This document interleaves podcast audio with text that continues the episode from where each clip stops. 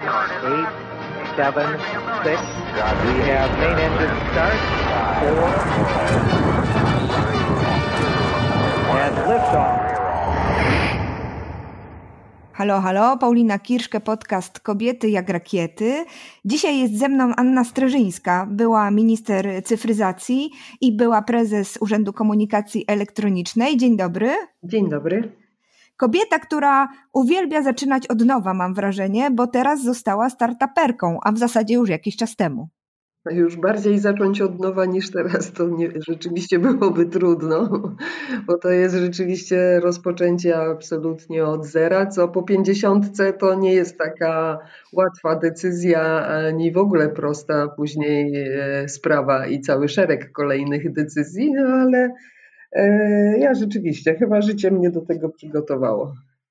Jak to się stało w takim razie, że po byciu przez długie lata y, urzędnikiem, ministrem, prezesem y, różnych organizacji, ale jednak bardziej związanych y, z ustalaniem y, prawa i prawideł, nagle decyduje się pani, no nie, to teraz ja muszę spróbować czegoś swojego. A, bo to w ogóle wszystko nieprawda, bo jak tak któryś raz słuchałam właśnie takiej tezy, to sobie to wszystko policzyłam z kalendarzem w ręce i okazało się, że do momentu, kiedy zaczęłam tę działalność jako startup, to miałam równiutko pół na pół działalność w tak zwanym publiku i w biznesie. E, tyle, że mm, różnica między tym, co robię teraz, a tym, co robiłam w biznesie wcześniej, jest taka, że pierwszy raz prowadzę firmę taką zalążkową, w której już jest 20 osób e, do utrzymania razem z rodzinami, czyli 20, ponad 20 pracowników, bo w poprzednim e, okresie, kiedy siedziałam w biznesie, to albo prowadziłam cudze firmy, albo prowadziłam jednoosobową działalność gospodarczą. I faktycznie, że taka mała firma, bo to już jest nawet nie mikro, tylko mała firma, to jest w ogóle szczególne wyzwanie, chyba najtrudniejsze ze wszystkich, z którymi przyszło mi się mierzyć, mm, bo nie ma nigdzie dedykowanego budżetu, który jest na 100% pewny, a ta, to poczucie odpowiedzialności to y, po prostu codziennie gryzie, żeby zapewnić chleb tym 20 rodzinom. To jest naprawdę bardzo duży wysiłek i codziennie właściwie no, brak snu co będzie dalej, co będzie dalej. Ale w takiej sytuacji jak ja jest, są setki tysięcy startuperów w Polsce. Ten pomysł na startup y, przyszedł y, w momencie odejścia z Ministerstwa Cyfryzacji, czy wcześniej już pani w zasadzie sobie tak knuła, że, że jak już odejdę i będę mieć y, wolną rękę i trochę czasu, no to, to zrobię właśnie coś takiego? Ja w ogóle w swoim życiu zauważyłam, że przedsięwzięcia są bardzo mocno zależne od ludzi, którzy się za nie zabierają. I oczywiście gdzieś zawsze jest lider, który prowadzi, który ma jakieś, e, jakąś e, misję, e, ale wykonawcami jest zawsze zespół.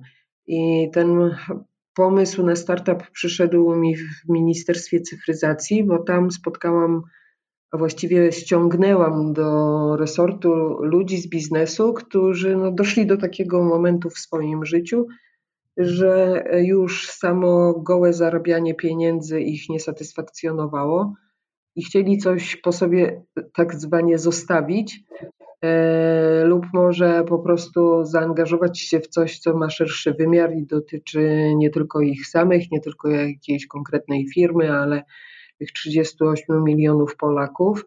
I ta, z taką deklaracją do mnie przychodzili, chcąc włączyć się w pracę resortu. Później, jak pracowałam z nimi, to widziałam, że rzeczywiście, e, jak się ma odpowiedni zespół, to właściwie nic nie jest człowiekowi straszne. I ta decyzja była oparta ściśle na ocenie tego, jaki potencjał ludzki mają koledzy, z którymi przyszło mi pracować ja pierwszy, pierwszą wersję naszego startupu z nimi właśnie zakładałam, z grupą ludzi, którzy sprawdzili się w boju w trudnych warunkach w sektorze publicznym. Wiedziałam, że mają doświadczenie wcześniejsze z biznesu i sukcesy za sobą. i zaprosiłam ich do wspólnej pracy w startupie. Dzisiaj ten zespół oczywiście już w tym kształcie nie istnieje, bo minęło 2,5 roku i wiele osób zadecydowało inaczej o swoim życiu, ale to było dobre. E, z takimi zaufanymi ludźmi podejmować tę wspólną drogę niełatwą, a szczególnie na początku to wręcz dramatycznie trudno.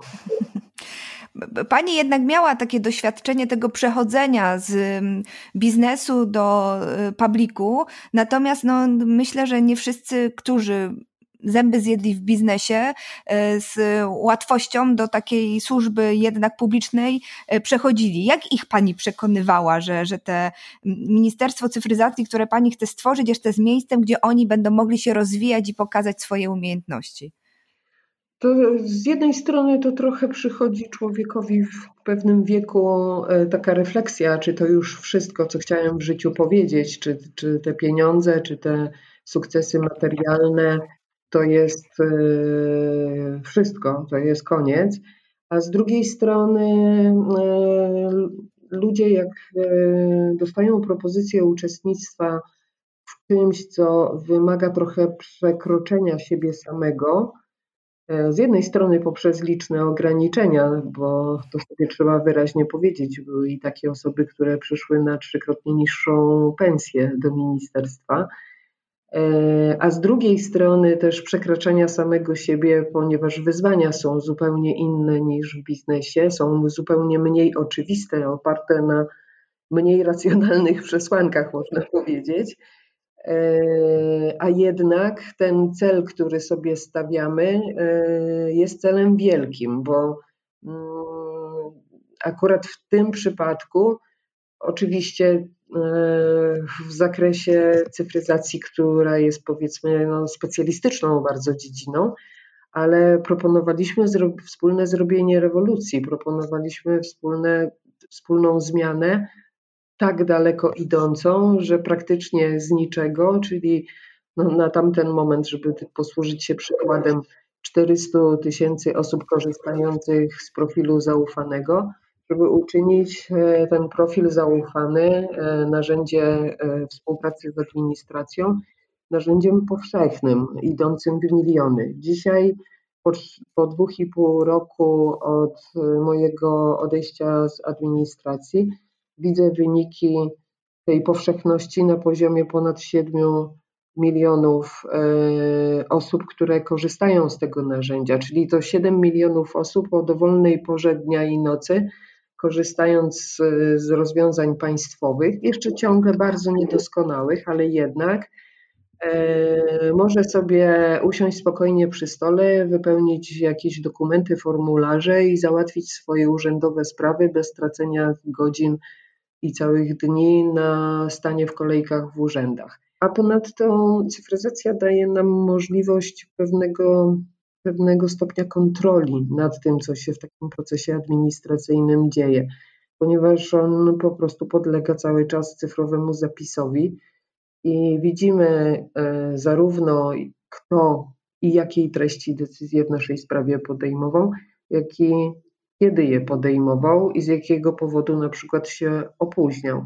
To nam pozwala kontrolować w większym stopniu administrację, a ja idąc do Ministerstwa Cyfryzacji miałam takie przekonanie, że jak już e, jedną misję wypełniłam, bo Polacy mają powszechny, w miarę powszechny dostęp do internetu, w każdym razie znacząco e, tańszy i bardziej powszechny niż e, kiedy zaczynałam tę pracę w swoim życiu, to teraz trzeba dać im wolność od samowoli urzędniczej, bo to był w moim przekonaniu bardzo duży problem, żeby urzędnicy czuli się bezkarni zarówno w swoich złych decyzjach, jak i w swojej bezczynności, czasem y, bardzo długotrwałej pójście do mm, właśnie takiej służby publicznej z misją, to mam wrażenie, że nadal nie jest z dobrą misją, żebyśmy miały jasność. Nadal nie jest coś powszechnego u nas w kraju, prawda? Że, że to nie jest jednak coś, co jest normalne i powszechne, że idę tam po to, aby ludziom było lepiej. Tak, przy czym trzeba pamiętać, że żadne z nas, ani ja sama, pełniąc nawet tę funkcję ministra, ani moi koledzy, którzy mnie w tym wspierali, W, e, nawet w samym zarządzie ministerstwa e, miałam osoby, które nigdy w życiu nie były politykami i w ogóle się na to nie pisały. Ja nie byłam politykiem i ludzie z biznesu, którzy przyszli mi pomóc, zajęli się konkretnymi projektami w ministerstwie, też byli bardzo daleko od polityki. Nawet można by powiedzieć, że nakłonienie ich, żeby przyszli konkretnie do tego rządu, który w zasadzie z miesiącem, z każdym miesiącem pogarszał swoją ocenę społeczną, e, w szczególności właśnie w tym biznesowym świecie, to e, nie było łatwe, no bo jednak każdy się boi tego odium. To jest bardzo ważne, dla kogo pracujemy. Nie chcemy mieć do czynienia z, z byle kim w swoim życiu. I ta wiara, że mimo wszystko propozycja jest poważna i że naprawdę to się wydarzy, no wymagała naprawdę takiego odważnego serca. Później niestety oni dostali bardzo negatywną nauczkę, bo okazało się, że to, co robimy, co proponujemy, no, w tym świecie właśnie politycznym jest mocno kwestionowane, przez długie lata blokowane.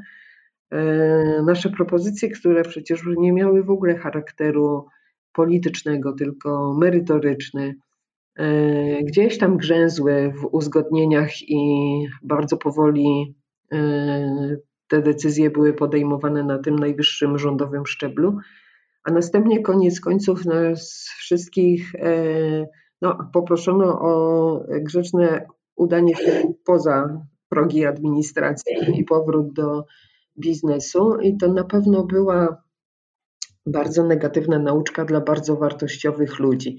Takie nauczki są naprawdę bardzo e, trudne i przykre, nie nawet nie personalnie, bo ja to na przykład się przyzwyczaiłam do tego, że mnie wyrzucają z różnych miejsc i to nie robi na mnie wielkiego wrażenia, ale dla osób, które pierwszy raz się na to decydują i poświęcają część swojego życia, dobre zarobki, spokojne, spokojne popołudnia, po to, żeby zrobić coś dla szerszego interesu publicznego, to jest taka nauczka, którą się bardzo mocno później internalizuje, którą się po prostu zapamiętuje na długo, która powoduje, że oni mówią: Raz się na to odważyłem i to nie była dobra decyzja.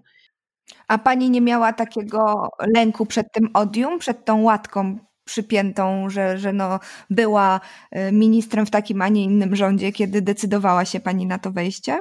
Ja to zawsze mówię, że mam bardzo grubą skórę i y, wiadomo, że zadaję sobie zawsze pytania, czym to się skończy. Mam już na tyle doświadczenia po poprzednich przygodach z administracją, że wiem, że później przez trzy lata będę siedzieć po różnych prokuratorach i e, w Najwyższej Izbie Kontroli i się udowadniać, że nie jestem wielbłądem. Więc e, to wszystko sobie wcześniej przemyślałam, jak również to, że wchodziłam do tego rządu w sytuacji, kiedy społeczeństwo było już mocno pęknięte na pół i właściwie dwa wrogie zwalczające się obozy kreowały rzeczywistość. Więc wiedziałam też, że e, z tego powodu nie będzie łatwo uzyskać takiego konsensu ponad podziałami dotyczącego cyfryzacji, a z drugiej strony, no cóż, e, bardzo szybko, chyba już trzy miesiące po moim przyjściu do rządu, e, zobaczyłam mm, różne zachowania bez klasy po prostu, bez klasy politycznej, bez e, klasy takiej ludzkiej w zachowaniach, które bardzo niemile mnie gryzły. No, człowiek wtedy ma gonitwę myśli i zastanawia się, jak sobie z tym poradzić. Trochę e, powiedziałabym e, optymistycznie założyłam, że jeżeli się skupię na swojej pracy, to zrobię to, co będę mogła i jestem w stanie udawać, że nie widzę tego, co się dookoła dzieje. No niestety to, to to się okazało absolutną mrzonką. Nie można było ani nie widzieć, ani nie zostać tym dotkniętym. Profesjonalizm to jest e, klucz do wszystkich moich e, sukcesów czy obecności w różnych miejscach, bo po prostu starałam się być zawsze technokratką i wyłącznie posługiwać się e, i językiem fachowca, i argumentacją fachowca, i decyzje podejmować jako fachowiec, a nie jako polityk. To również niestety e, powodowało, że często nie rozumiałam tego, co do mnie mówi ten e, obcy świat polityczny i no po prostu bywało, że sygnały były politycznie jasne przez długi czas, a ja oczywiście byłam ślepa i głucha, e, bo absolutnie pozbawiona takiego doświadczenia. W ministerstwie mm, ten świat jest o wiele bardziej upolityczniony, jest się częścią zespołu, który nie tylko pracuje na swoich odcinkach, ale też jest zobowiązany wspierać pozostałych kolegów zarówno w ich pracy, jak i w ich narracji. I o ile praca, jeżeli jest konkretna i dotyczy konkretnych merytorycznych decyzji, to w mniejszym lub większym stopniu można się pogodzić z tym, że się wspiera różne działania kolegów, no chyba, że są absurdalne, bo i takie się zdarzają. E, o tyle ta narracja, która jest zawsze narracją wrogą, która jest zawsze narracją konfliktu, to no ja tego, w tym świecie się nie potrafiłam po prostu odnaleźć. Nie rozumiałam w ogóle powodów, dla których w ten sposób działamy, nie rozumiałam sposobu takiego funkcjonowania. E, nie rekomendowałabym nikomu, kto e, zamierza przyjąć jakąkolwiek misję publiczną czy publiczne stanowisko i będzie ocierał się o świat polityki, żeby próbował wpisać się w ten język polityki, w sposób myślenia kategoriami politycznymi, szczególnie tutaj, gdzie ten konflikt jest y, taki zaostrzony, ponieważ to bardzo niszczy ludzi, ich relacje i mentalność. Ja tak myślę, że musiała mieć Pani jednak to poczucie misji również przy tym e, projekcie, projekcie pod tytułem Ministerstwo Cyfryzacji bardzo duże, bo wyobrażam sobie, że tych momentów, w którym ch chciała Pani wstać, wyjść i rzucić wszystko, pewnie było sporo. O, tak, e, ale to nie dlatego, że byłam tak wściekła, bo tego typu emocje jestem w stanie opanować. E, ja w którymś momencie zaczęłam rozumieć, że ja już nic nie jestem w stanie zrobić, że y, moi koledzy y, już mnie skreślili i tylko czekają na stosowną y, okazję, żeby to formalnie załatwić, bo cztery ustawy i bardzo ważne rozporządzenie zostały na wiele miesięcy końcówki mojej kadencji tak zablokowane, że ja nawet nie dostawałam informacji, co dalej z nimi się będzie działo. Więc tak, no było wiele takich momentów, kiedy chciałam sama cisnąć papierami, ale cały czas sobie tłumaczyłam, że powinnam poczekać, aż oni to zrobią, dlatego że to oni się powinni z tego tłumaczyć, a nie ja, dlaczego odchodzę.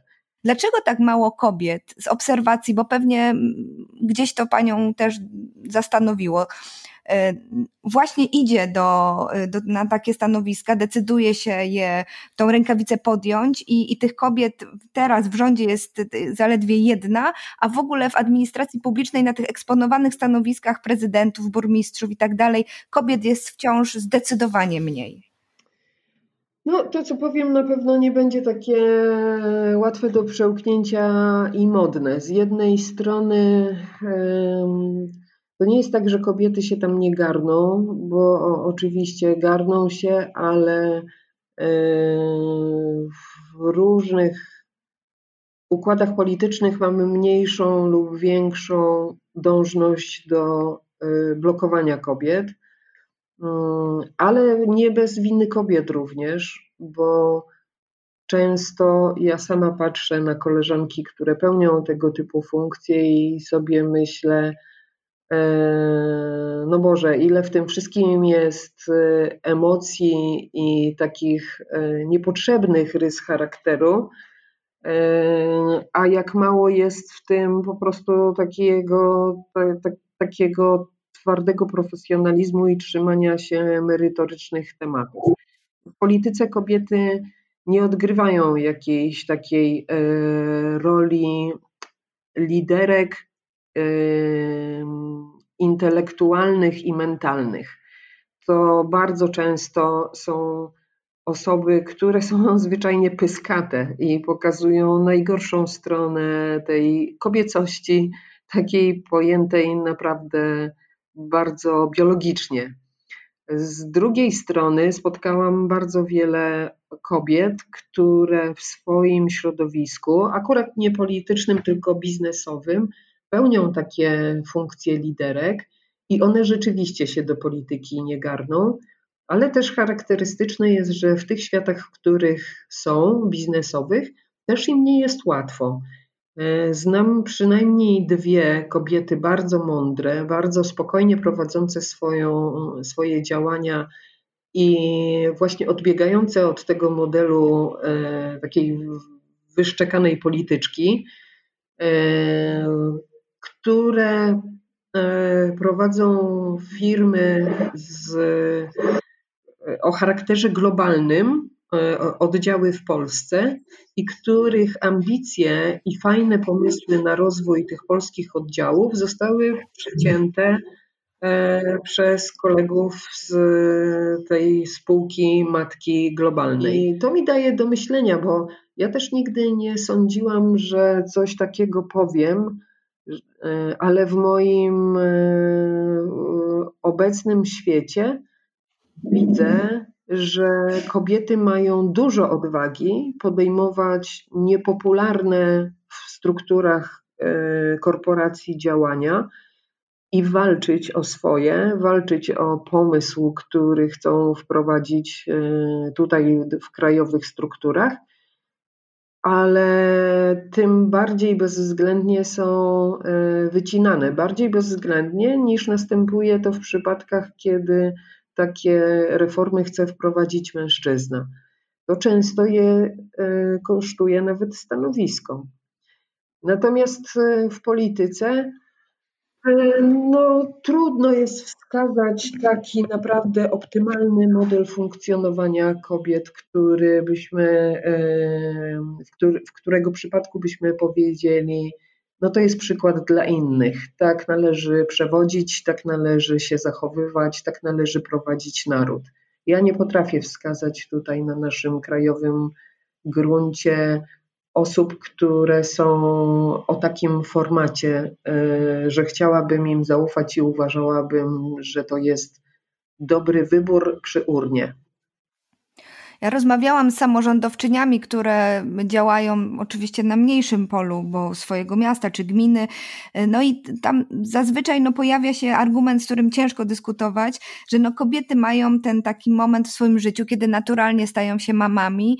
No i ta luka po prostu, kiedy one nie mogą publicznie e, funkcjonować, no i w porównaniu z luką u mężczyzn jest zdecydowanie większa. E, pani sobie z tym poradziła, mimo że jest mamą dwóch już teraz teraz y, dorosłych córek. Jakoś udało się to godzić, ale kosztem zawsze czegoś? Miała Pani takie poczucie, że to jest zawsze obarczone jakimś kosztem?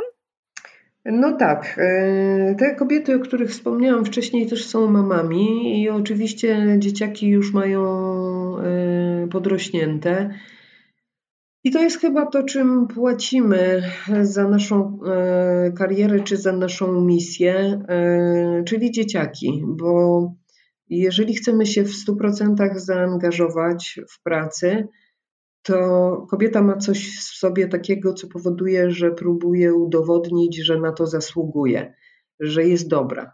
Więc y, rzuca się w taką pracę no, całą sobą i rodzina staje na drugim miejscu. Ja akurat miałam naprawdę bardzo duże szczęście w wyborze partnera życiowego i mój mąż bez trudu przejął opiekę nad dziewczynkami, co i tak e, nie okazało się optymalnym pomysłem, bo dziewczynki po prostu potrzebują mamy, potrzebują wzorca kobiety z jej zachowaniami rodzinnymi, przyjacielskimi, w związkach, który będzie dla nich czytelny, będzie obecny w ich życiu, będzie determinował później ich własne podejście do ich życia. E, w momencie, kiedy matka znika, jest non-stop w pracy, a e, opiekę przejmuje tata, nawet najlepszy, to jednak jest po prostu wyraźna wyrwa, wyraźna luka. Nie mówiąc o tym, że oczywiście cierpią też relacje, mnożą się różne takie wewnętrzne mm, pretensje, gdzie byłaś, kiedy cię potrzebowałam. I co więcej, my tego nie widzimy, bo, no bo jesteśmy pochłonięte. I dopiero wtedy, kiedy E, ta rozmowa z córkami następuje już na takim poziomie świadomości, że bardziej jesteśmy przyjaciółkami niż e, mam, mamą i córkami. I ten język już się zmienia i artykułowanie e, tych żalów i pretensji jest już dojrzałym językiem, komunikacja jest lepsza, to wtedy sobie uświadamiamy te już nie, zupełnie nie, nie, nie do naprawienia straty. E, nie do naprawienia w takim sensie, że relacje można naprawić jak najbardziej, można je tłumaczyć i e, przepracować. Natomiast no, ma się poczucie, że się wielu rzeczy nie widziało i, nie, i że się ich nie pamięta, i że, że one mogą później zaważyć na życiu dorosłych córek. Ja na przykład sobie uświadomiłam jakiś czas temu, że nie pamiętam pierwszych słów moich dzieci, ani e, właśnie ani tego momentu, kiedy powiedziały mama, ani nawet pierwszych kroków, bo ja już wtedy byłam w pracy non-stop i próbowałam walczyć o swoje. No trochę, w moim przypadku akurat trochę mnie usprawiedliwia to, że mm, też zawodowo miałam większe szanse na zaistnienie i utrzymanie domu niż mój mąż ale w gruncie rzeczy to jest bardzo słabe uzasadnienie. I jak teraz patrzę na to wstecz, to sobie myślę, że e, taka decyzja i tak mocne zaangażowanie w dużym stopniu wynikało z tego, że e, w tym męskim świecie moja pozycja była w sposób naturalny słabsza w męskim świecie telekomunikacyjnym i ja przez długi czas próbowałam non-stop coś udowadniać. Potem to już byłam po prostu w takich kolejnach, które powodowały, że non-stop udowadniam, że jestem dobra, że wiem, że się znam, że łyknęłam również technologię i e, że nie jest przypadkowe, że e, powołano mnie na takie czy inne funkcje. No i to żyjemy w takim zakręconym e, świecie jako kobiety i jeszcze dużo czasu płynie, zanim zaczniemy się czuć swobodnie i e, równoprawnie, Pamiętam tym bardziej, momenty, że kiedy często oglądałam gazety Twój styl, czy jakąś inną gazetę kobiecą, gdzie właśnie był przedstawiony pani, pani Sylwetka była przedstawiona i sobie myślałam i myślę, że dużo dziewczyn też tak myślało, wow, to znaczy, że kobieta może, bo, bo takich przykładów nie było dużo, więc myślę, że może to, czego nie zrobiła pani dla córek pod tym względem, że pani brakowało, zrobiła pani dla rzeszy innych kobiet, które nagle poczuły, że mogą sięgać po więcej. Tak, ale też, żeby tutaj znowu nie popadać w feminizm, to gdyby nie mężczyźni, to to by się też nie wydarzyło, dlatego że ja przecież jako młoda osoba po studiach, e, to byłam gruntownie, ale bardzo e, teoretycznie wykształcona. I to właśnie ten zupełnie zmaskulinizowany świat telekomunikacji podzielił się ze mną wiedzą praktyczną, doświadczeniem. W Polsce mężczyźni są wychowywani w taki sposób, że są wobec kobiet może czasem protekcjonalni, ale mimo wszystko życzliwi i e, bardzo kulturalni, bardzo tacy e, troskliwi. I e, no, jako młoda osoba, która dopiero zaczyna, raczkuje w tej tematyce, spotkałam się z ogromną chęcią pomocy, dostarczenia mi odpowiedniej wiedzy, wyjaśnienia tego, czego nie rozumiem, I to właśnie, ponieważ nie było kobiet na tym rynku, praktycznie rzecz biorąc, to byłam pierwsza, potem dołączyła jeszcze Grażyna Piotrowska-Oliwa i przez długi czas w zasadzie można powiedzieć, że byłyśmy dwie na takich kluczowych stanowiskach. To po kobietach nie mogłam się siłą rzeczy spodziewać pomocy w tej dziedzinie. Pojawili się mężczyźni, którzy życzliwie e, udzielali wszelkich wskazówek i informacji i poświęcali swój czas, nieraz długie godziny na to, żeby wyedukować takiego szczypiorka, jakim wtedy byłem. No, także nie jest tak źle. My po prostu dźwigamy na sobie pewnego rodzaju bagaże mentalne i e, takich zastałych układów społecznych, często bez złej woli. Chciałam jeszcze podpytać o wzorzec, bo wspomniała Pani o tym, że udało się Pani trafić na partnera, który e, świetnie się spisał i świetnie się spisuje, ale też wzorzec ojca miała Pani całkiem niezły, prawda, jeśli chodzi tak. o te męskie wzorce. Tak, mój tata to był osobą, która z jednej strony no, zawyrokowała o tym, jak będzie przebiegało dalsze moje życie poprzez swój własny przykład, bo tata był pierwsza rzecz, że był zawsze bardzo zaangażowany w sprawy zawodowe. Dwa, no miał taką cechę, której ja nie pochwalam, niestety ją w całości zaabsorbowałam, czyli najlepiej zrobię to sama. I mój tata też uważał, że jak sam nie zrobi, no to nie będzie dobrze zrobione, więc po prostu e, praca wciągała go na długie e, godziny po, już po godzinach pracy. Z drugiej strony, z trzeciej strony był e, niezwykle dobrym, uczciwym człowiekiem, który trochę patronował też swoim młodym współpracownikom i do dzisiaj jest grupa osób, które utrzymują kontakt szczególnie z moją mamą, a także ze mną wyłącznie ze względu na mojego tatę, chociaż znamy się z, też z innych powodów, czasem nawet razem pracowaliśmy, to ta więź jest jednak zbudowana przez tatę i przez pamięć o nim, bo już od wielu lat nie żyje.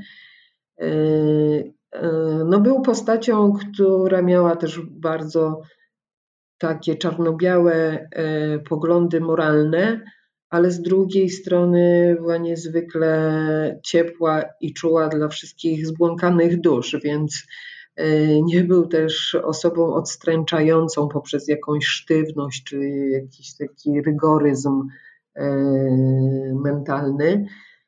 E, I wydaje mi się, że po części, no to jak to zwykle bywa, kobiety szukają bardzo często w swoim życiu mężczyzn takich, jakimi byli ich ojcowie. To się sprawdziło w moim przypadku. Mąż też jest człowiekiem, który mnie bardzo wspiera w moim działaniu i bardzo dużo znosi. No to można zresztą wyobrazić, że wiecznie nieobecna żona, która w dodatku jak przychodzi do domu, to nie potrafi zdjąć swojego garnituru prezesa czy ministra i dalej zarządza. To nie jest ten model, który panowie e, akceptują i kochają. I e, w dodatku ja wracam zwykle zmęczona, podenerwowana. No, zdecydowanie mój mąż musi wykazywać anielską cierpliwość i jednocześnie no, przejął całe wychowanie naszych dzieci aż do pełnoletności na siebie, co mm, spowodowało, że sam musiał zrezygnować ze swojego zawodu i pasji i dopiero po tym, jak dziewczyny e, już nabrały samodzielności, wrócił do tego, lecz zawodowo już było dla niego za późno. Musiał zająć się tymi swoimi pasjami bardziej od strony społecznej, e, na zasadach takich honorowych, bez wynagrodzenia i nie miał już wielkich możliwości zawodowych. No to trudno tego nie doceniać, tak? jeżeli ktoś całkowicie rezygnuje z siebie, żeby ktoś drugi mógł się spełnić. A jaka jest taka recepta na ten wasz związek, ale w ogóle jakby miała Pani tak sobie pomyśleć o tych latach spędzonych wspólnie? Tak, mój mąż ma taki charakter, że nigdy się nie kłóci, nigdy się nie denerwuje, co najwyżej po prostu zamyka się w sobie i znika. Yy, ale no, nie można powiedzieć, że to był jakiś układ idealny, że jedna osoba się zawsze bez słowa poświęcała i z uśmiechem niosła swój krzyż, a druga walczyła na froncie ważnych interesów publicznych i przychodziła jak wojownik odpocząć na progu domu. Tylko tak jak w każdym związku, te starcia były o wiele bardziej skomplikowane, oczekiwania były o, bardziej, no, o wiele bardziej skomplikowane, pretensje były o wiele bardziej skomplikowane. To nigdy nie jest takie jedwabne, nawet jeżeli jakiś układ się utrwali, to tych tarć jest mnóstwo i tych frustracji też jest mnóstwo i tej takiej podskórnej świadomości, że coś jest nie tak i nie tak to powinno być, to też jest mnóstwo i ona wyłazi czasem na wierzch i po prostu powoduje jakieś konflikty. Więc e, trudno powiedzieć, żebym zalecała taki model, wręcz przeciwnie. Ja uważam, że ten model nie był dobry, nie był zdrowy i w pewnym sensie mój mąż padł ofiarą tego, jakie ja podejmowałam życiowe decyzje. Przy czym y, y, jako sam bardzo osoba taka zaangażowana społecznie, może lepiej to znosił niż wiele innych osób, które bardziej wyznawały model kobiety e, udomowionej. E, to po prostu trafiło na podatny grunt, no ale oczywiście nie minęło bez e, jakichś problemów i myślę, że takie większe pole kompromisu, które powinniśmy byli zawrzeć, to bym zalecała wszystkim paniom w podobnej do mojej sytuacji, żeby jednak uważniej słuchać partnera e, i postarać się, żeby też odbierał swoją własną życiową satysfakcję. I teraz, kiedy mógłby już się cieszyć, że żona wyszła z tej y, UKE, z Ministerstwa Cyfryzacji i może więcej czasu spędzić razem z nim, to nie. To teraz jeszcze startup mu pani no, zgotowała. Tak, przy czym mój mąż akurat nie, nie przeciwko startupowi jest nastawiony, tylko bardziej y, jest przekonany i to tak silnie przekonany daje temu bardzo często wyraz, że marnuję swój naturalny talent e, do tego właśnie tej obecności w życiu publicznym, do załatwiania spraw publicznych. On i jego rodzina, zresztą i moja rodzina, w zasadzie całe moje otoczenie, też większość moich przyjaciół uważa, że jestem w niewłaściwym miejscu, że powinnam się nadal angażować e, w sektorze publicznym, bo umiem to robić i jestem, e, umiem tam no, zmierzać do celu i go osiągać, a w związku z tym patrzą trochę na mnie tak z żałością, że marnuję e, najlepsze lata życia w miejscu, które nie przynosi pożytku szerszego. Startup zanim odniesie sukces, to mijają naprawdę grube lata i to życie w tej chwili jest jeszcze dalekie od ideału, ale w gruncie rzeczy no to najbardziej właśnie jest e, charakterystyczne to, że kwestionują w ogóle tę decyzję. A co pani na to? No cóż, e, ja, ja po pierwsze mówię, e, no dobrze, ale w sektorze publicznym nikt mnie w tej chwili nie potrzebuje E, a e, trudno, żebym siedziała z założonymi rękami, coś trzeba jeść. Z drugiej strony, e, to co robię w tej chwili mi sprawia bardzo dużo satysfakcji.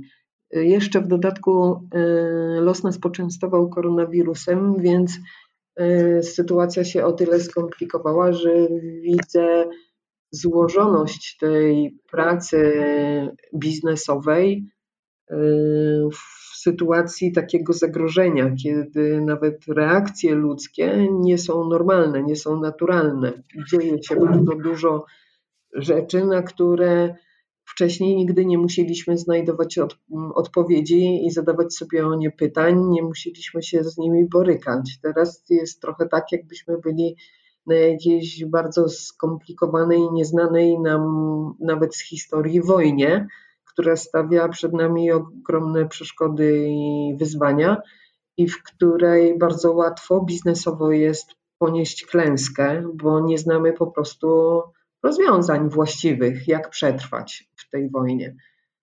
Rolą lidera jest zaopiekować się zespołem, który e, często jest zagubiony w tej sytuacji i ma e, priorytety ustawione zresztą przy prywatnych problemach, a nie przy zawodowych.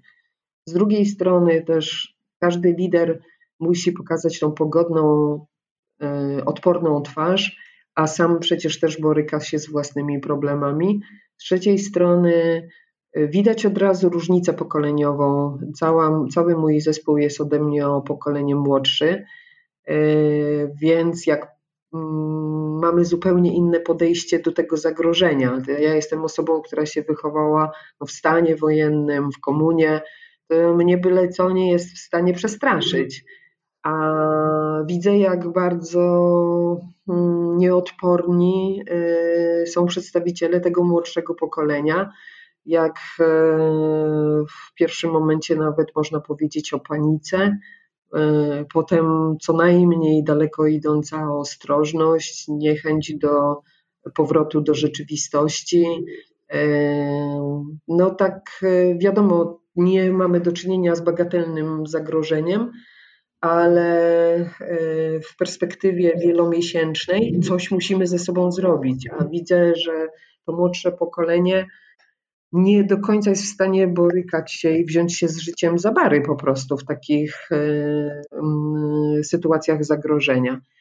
I e, człowiek musi sobie z tym jakoś dać radę, bo z jednej strony musi ogarnąć swoją rodzinę, też przecież mam starsze osoby w swojej rodzinie, muszę zadbać o ich bezpieczeństwo, z drugiej strony muszę zadbać o business continuity w mojej firmie i z zespołem, który na szczęście jest zespołem IT i pracuje zdalnie e, tak samo efektywnie jak na miejscu, ale mimo wszystko jest cały czas podgryzany wewnętrznie przez lęk, obawy, stresy, e, niepewność co do przyszłości itd. Tak itd. Tak na to wszystko się nakładają oczywiście problemy biznesowe takie typowe, czyli w koronawirusie wszyscy klienci wrzucili wsteczny bieg i bardzo wiele biznesów po prostu zamarło. Zadanie przetrwania i jeszcze w dodatku bez jasno określonego horyzontu, do kiedy będzie tak trudno i do kiedy musimy przetrwać, na jak długi czas trzeba zapewnić pieniądze dla dużego zespołu i w jaki sposób to wszystko zrobić to są wyzwania, które powodują, że ja z 24 godziny na dobę jestem na baczność psychicznie. Przede mną, jak przeszkody się spiętrzają, to ja jestem jeszcze bardziej nakręcona i zdeterminowana. Bardzo dziękuję. Anna Streżyńska była minister cyfryzacji i prezes UKE. Kobieta, która uważa, że im trudniej, tym lepiej, była moim gościem.